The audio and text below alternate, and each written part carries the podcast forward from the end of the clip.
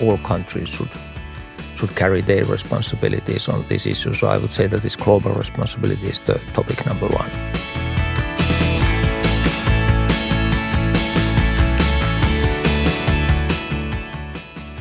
Welcome to Hello Climate Calling, the climate change podcast by the Embassy of Finland in London and the British Embassy in Helsinki. We are on a quest to find out climate solutions and shed light on the people, projects, and initiatives working around the clock for a more sustainable world. My name is Adam Smith, and I'll be your host today. In this episode, we'll talk about the threat posed by climate change to peace and security worldwide. I'll be speaking with Finnish Minister for Foreign Affairs, Pekka Haavisto. Hello, and uh, good to be online.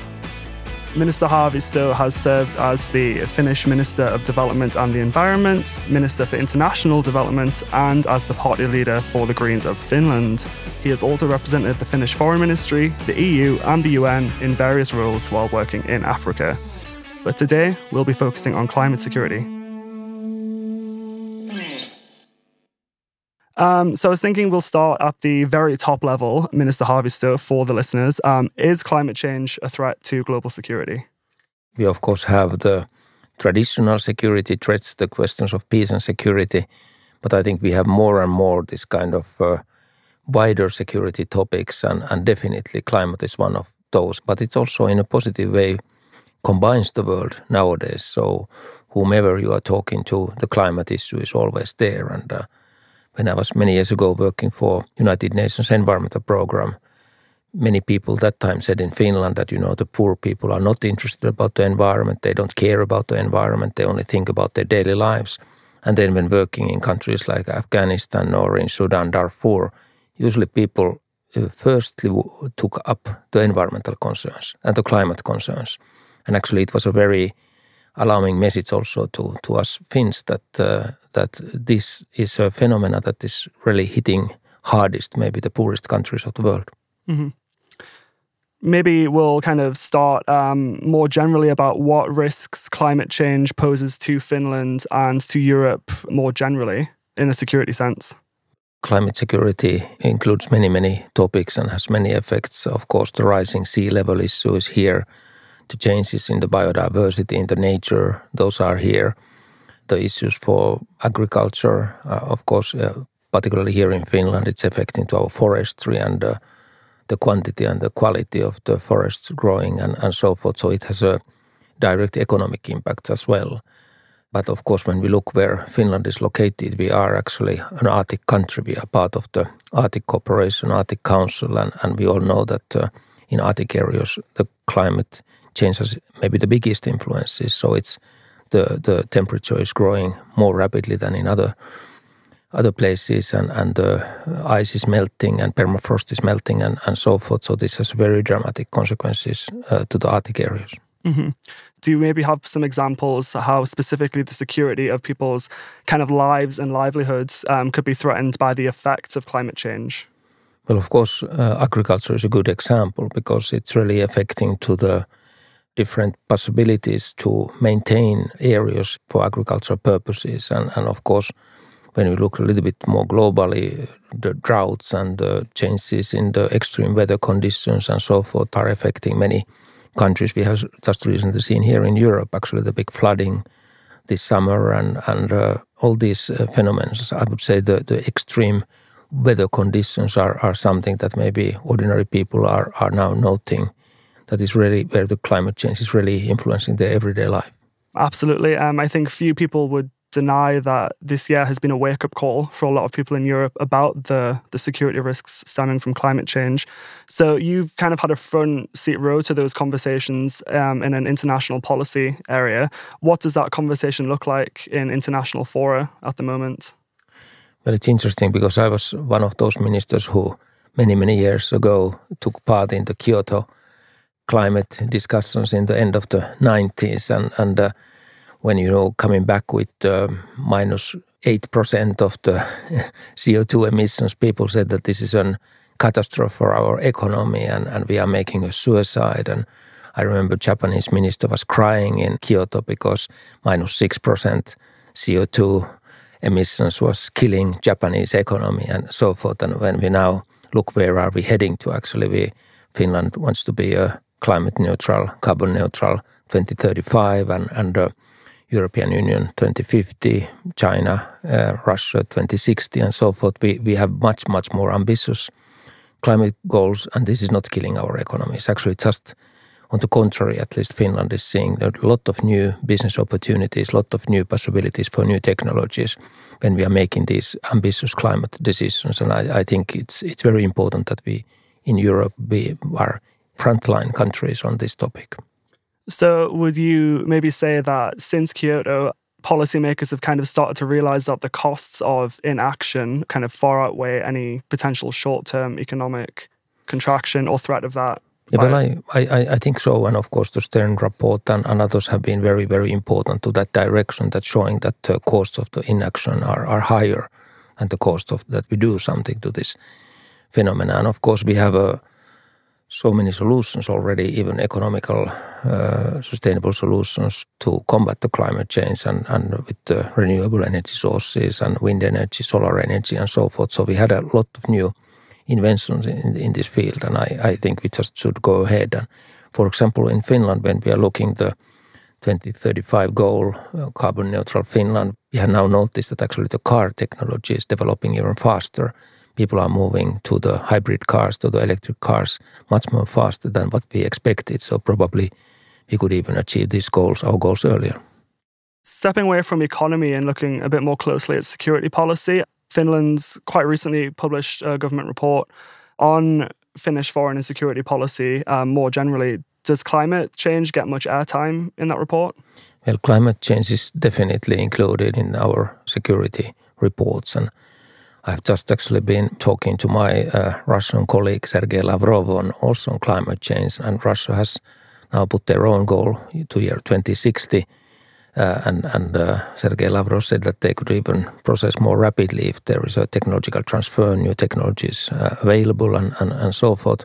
But actually, what is very interesting in our neighboring country, Russia, is that when the permafrost is melting, the oil pipelines, the gas pipelines are collapsing in the Arctic areas. Actually, the climate change can have a really devastating effects uh, also to traditional energy production and, and, and so forth. And, and when these kind of economic hard facts are at the table, then countries realize that, that they have to do something to combat the climate change.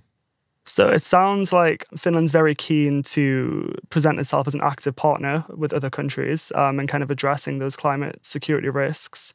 I guess my my next question would be if there's just any more additional kind of examples of that international cooperation between you and another nation um, that you'd maybe like to share, just within the, the realm of climate security. No, of course, an important thing is, is that we are we are part of the global climate funding, and, and, and that is what we have been increasing also as part of our development cooperation, the general climate funding, and of course, then when we look our bilateral contacts and bilateral projects with developing countries, climate environment is, is more and more often there. But at the same time, we have also been discussing that this is not only the issue of environmental ministers or development ministers, but this is also an issue of finance ministers. So Finland is co-chairing this uh, coalition for ministers for finance against the climate change. And now we earlier co-chaired that with Chile and now with Indonesia. And, and actually, it's a good reminder. We have 65 countries on board on where the ministers for finance are concerned about the climate change and want to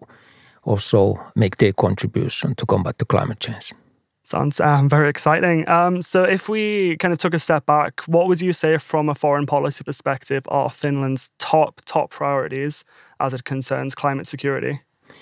But of course, it's the whole uh, big changes that we see in the around the globe regarding the climate change. And when I'm looking the African continent, for example, where Finland is active with the development cooperation, but also with political contacts and, and the Horn of Africa and so forth, of course, the desertification and the big changes in the nature are one of the concerns, lack of water and, and, and all, all these issues. These are also very, very much influencing the Middle East countries. And of course, we can see more and more conflicts appearing due to the environmental changes and, and due to the climate change. And, and when farmers are looking for new areas, there's migration issues linked to the environmental destruction and, and so forth. And, and, uh, and many years ago, I worked with the United Nations Environmental Program actually to addressing the post-conflict environmental issues. And then we could easily see that uh, environment and, and climate change was already the reason for the conflicts in many of these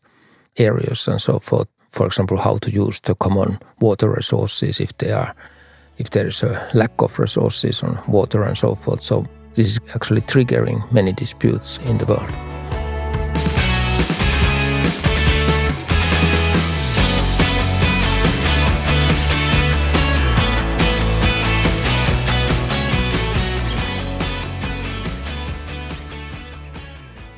I understand um, that that question of kind of water conservation and water restoration is an issue that's quite dear to your heart and to your career. Um, I was wondering if you could maybe kind of illustrate the scale of the threat that that problem represents so that the public in Europe can understand why they should care about that issue specifically. Well, of course, some years ago when I visited, for example, Yemen, and, and then people said that actually the capital of Yemen, Sana'a, is probably one of those uh, capitals of the world that is definitely running out of the water in the in the future, where the water resources are very scarce and and the lack of water and, and fight over the water is maybe prolonging the conflict there, and as well as in many other countries. We had just also seen some positive steps, for example, the water agreements between Jordan and Israel and, and, and so forth. So we can really use environmental and water resources in a peaceful way or these can trigger uh, conflicts uh, globally. And I think the water scarcity is, is one of the issues. It's, it's both the quantity and quality of the water that is in the today's world uh, more, more, and more probably triggering conflicts, but these can also be used in a positive way. Mm-hmm. Absolutely. Um, I'd like to kind of swing back to Finland. I was wondering if you have any examples of good practice coming from Finland domestically that our listeners would be interested in hearing. You know, what is Finland doing well right now to address climate security risks? Well, of course, what we are now uh, trying to do domestically is sustainable agriculture, sustainable forestry, looking, of course, to our own carbon sinks and, and how both our agriculture and our forestry can contribute to fight and combat the climate change. The other thing is, of course, all the new technologies, the energy saving technologies and, and, and new cleaning technologies and so forth for industrial purposes that we are trying to develop. We have our own solar panel production. We are doing windmills also in Finland and so forth. But very often it's it's actually you have to, for example, plan the heating systems from the beginning to the end in an energy saving way and, and, and so forth. And, and, Finland belongs to those areas where you have to heat quite a lot in the winter times. And, and, and all these practices we are trying now to, of course, move out from the fossil fuels, go to the more the renewables and, and so forth. And all these new energy technologies, I, I think is something that we are advocating. Mm-hmm. Finland is one of the northernmost countries in the world, and the Arctic Circle makes up a substantial chunk of Finland's own backyard. So I was also wondering if we could maybe discuss the Arctic from more of a conflict perspective. Um, so um, there's been reports that melting sea ice is making the Arctic more viable as a maritime route, whether that's trade, naval activities, anything like that. So what kind of potential security risks does Finland see from that perspective?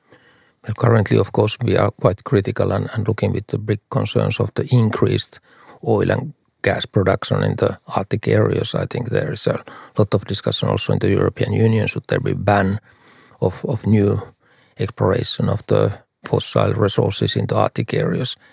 And I, I would say that the world cannot stand that amount that you can find more fossil fuels in the Arctic areas. Secondly, of course, these new sea routes which are uh, appearing with the melting of the ice. It's uh, I'm not so glad about that that issue for the reason that that actually it is a total accident, of course, and that uh, that ice is melting in such a rapid way. And maybe then thirdly to mention that in the Arctic areas, of course, this uh, using of the fossil fuels and the black carbon issues and others are contributing to the melting of the ice even more rapidly. And one additional issue and risk, of course, that we see currently in the uh, Arctic areas is, is even the, the nuclear waste that has been dumped to the Arctic areas, uh, unfortunately, during the last decades by, by Russia and so forth. And, and this is one of the topics that we also are addressing on environmental field in the Arctic operation.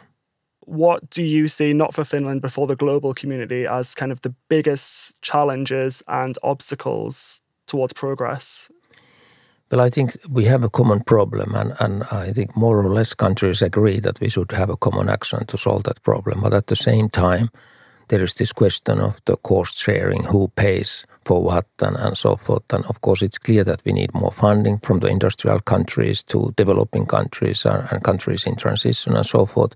But at the same time, all countries should should carry their responsibilities on this issue. So I would say that this global responsibility is the topic number one. And then, of course, those countries who still use the, or increase the, the energy production with the fossil fuels and so forth should have more disciplined behavior and do, shouldn't export this kind of technologies to, to developing countries and, and so forth. And then we need a huge investment to to new technologies on energy saving technologies and, and uh, technologies which are good for the environment and good for the climate and so forth. And there, hopefully, also Finland can be part of that new innovations and so forth. We've looked at the threats from rising sea levels, from energy consumption, um, from refugee flows, and all of that kind of heavy stuff. So I think it would be good before we wrap up properly to maybe end things on a lighter note. Um, I'm aware that you're a keen traveler, and I think in 2018 you co-authored a book about interrailing through Europe. Um, so we we know already that rail travel within Europe will be key to helping Europe and Europeans meet their carbon neutrality goals in the future. Is there anything that you'd maybe um, like to say to someone to persuade them to take the train instead of a short haul flight for their next European holiday? No, really, during the 70s when Interrail was still new, I, I used to every summer go for the Interrail, and it was part of my my identity in the in the young age, you know, to go around Europe with train. And then I decided a couple of years ago, really, to look if it still works, and it it works. And actually, quite many adults and elder people are also nowadays traveling by by train and I can just recommend it to anyone because it's also a good opportunity to meeting people. I use the time talking to people in the trains and uh, railway stations and so forth. And, uh, you know, for the politician, it's a very good and recommended practice. Well, you've convinced me. So, thank you. Today, we've covered the need for discussions around climate change to take global security into account. Um, we've also looked at what is happening right now to address climate security risks in the foreign policy space and the fascinating work that Finland is doing to help mitigate these risks on the global stage. So, Mr. Haavisto, thank you so much for appearing on the show today. It's been an absolute pleasure. Thank you. It's great. And this was Hello Climate Calling. Thank you for listening. You can find our podcast on Spotify and Apple Podcasts. If you like what you're hearing, please don't hesitate to share with friends and colleagues.